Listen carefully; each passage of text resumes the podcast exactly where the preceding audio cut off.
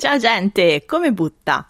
La puntata di oggi nasce da una serie di conversazioni che mi è capitato di fare negli ultimi mesi con le persone che affianco, ma non soltanto, cioè anche con amiche, con un lavoro dipendente, con colleghe freelance, con le persone che hanno partecipato al gruppo di lettura qui a Milano che eh, con Maria Chiara Tirinzoni abbiamo organizzato a Scamamu. Conversazioni interiori anche.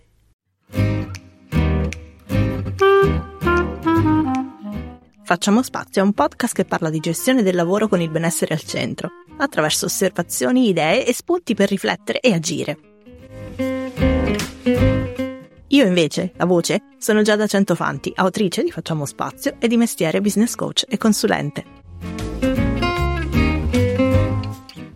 Queste conversazioni hanno portato più o meno fra le righe una riflessione che se vogliamo possiamo trasformare in domanda, e cioè nella nostra vita, nelle nostre teste, quanto spazio occupa il lavoro?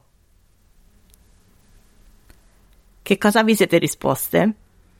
Io all'inizio mi sono detta troppo, poi ho mm, mi sono cal- son calmata, ho ampliato la riflessione e ho modificato la risposta in tanto occupa tanto spazio perché la mia attività professionale è agli inizi e è un momento in cui io ho bisogno e anche voglia di spingere sull'acceleratore perché voglio farla ingranare e voglio farla funzionare, ma sto anche attenta a tenermi d'occhio e fare sì che non occupi tutto lo spazio perché non avrebbe senso, non mi farebbe stare bene, eroderebbe la mia creatività, smetterebbe di darmi gioia. Il movimento interessante che sto osservando nelle persone che hanno professioni intellettuali, anche grazie a quelle conversazioni di cui vi parlavo all'inizio, è un desiderio spontaneo e naturale di ricalibrare gli spazi, di dirsi e poi di agire di conseguenza che è legittimo che esistano cose più interessanti, più divertenti, più gratificanti del lavoro. Per esempio, la mia amica e collega Alessia Lobascio l'anno scorso si è iscritta all'università per onorare un desiderio che aveva da tempo. Molte delle mie clienti hanno cominciato a dirsi che hanno voglia di altro, di viaggi, di famiglia, di esperienze, di spazi vuoti e che sì, il lavoro ci piace ma non è tutto alcune persone che ho incontrato hanno ridimensionato l'impegno e il carico emotivo che mettono nel loro lavoro dipendente, smettendo di fare sempre di più, come a volte le culture aziendali richiedono, e facendo invece il giusto, perché poi quando escono dall'ufficio c'è una vita intera da scoprire. Altri, in un momento di passaggio fra un lavoro e l'altro, hanno sperimentato com'è vivere senza i paletti dell'orario lavorativo e a cosa si può fare spazio quando siamo più libere di disporre delle nostre energie altre ancora hanno concluso un rapporto di lavoro e non sono affatto convinte di volerne trovare uno nuovo.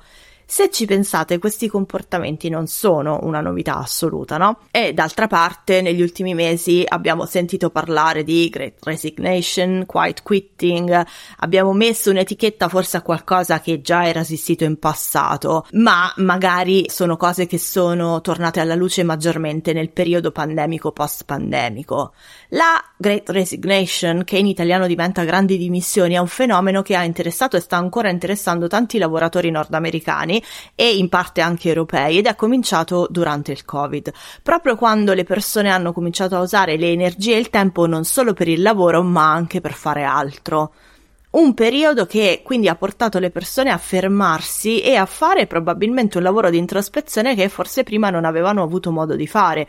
In questo modo molti hanno cominciato a lasciare il lavoro, a ridurne l'orario o a cambiarlo per uno con un minore impatto sul loro benessere per poter così recuperare dei ritmi e tempi più umani. E poi ci sono quelle persone che hanno mantenuto il lavoro ma gli hanno messo dei confini, lo dicevamo anche un po' prima in uno degli esempi, no? Hanno smesso di farsi costringere dalla cultura aziendale a sacrificarsi sull'altare della carriera e hanno deciso di fare quello che basta per portare a compimento le loro mansioni, senza straordinari o progetti extra, no? Vengono definiti quiet quitters, coloro che abbandonano silenziosamente, però se ci pensate in realtà non è che si tratta proprio di un abbandono, ma mi verrebbe quasi da dire di tutela di sé, cioè faccio quello per cui vengo pagata, non un millimetro di più perché voglio preservare le energie per quello che posso vivere fuori dall'ufficio e anche eh, il uh, gruppo Fior di Risorse che è sempre sul pezzo qualche mese fa ha diffuso un sondaggio manageriale intitolato Abbiamo ancora voglia di lavorare?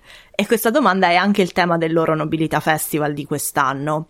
Ma che cosa ci sta chiedendo? Che domanda è, no? Che, che, tipo di domanda è? Che cosa ci sta chiedendo in realtà?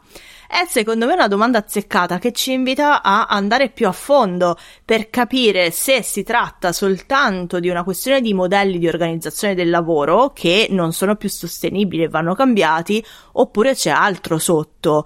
E non è che magari serve proprio un ampliamento della prospettiva a tutti gli ambiti della vita per poter capire meglio?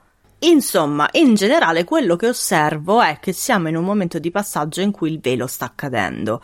Abbiamo aperto un dialogo interiore e stiamo comprendendo che il lavoro così come ce l'hanno proposto fino ad oggi non funziona più, non ci fa stare bene e che quell'essere super impegnate, occupate, sempre in mezzo alle cose da fare, di successo, non è più lo status che desideriamo, se mai qualcuna di noi l'avesse mai desiderato, no? Ho però la sensazione che stiamo passando per una sorta di rifiuto del lavoro in toto, un po' come succede quando ci si lascia male dopo una lunga relazione e magari si dice ah basta io non voglio più relazioni, voglio rimanere sola per sempre. Poi però succede che piano piano si riscopre che esisteva anche il divertimento, il piacere e la gioia di essere in una relazione ma in mezzo al rifiuto iniziale e alla riscoperta dopo c'è un passaggio importante secondo me, e cioè ritrovare se stesse, stare bene da sole, ricentrarsi, avere cura di sé, fare cose che ci fanno stare bene. Giustamente penserete, quella che abbiamo con il lavoro non è una relazione amorosa. No, non lo è assolutamente. Però in un certo senso è una relazione, è un tipo di relazione. E credo che anche in questo caso quel passaggio di mezzo sia fondamentale perché questa relazione sia sana.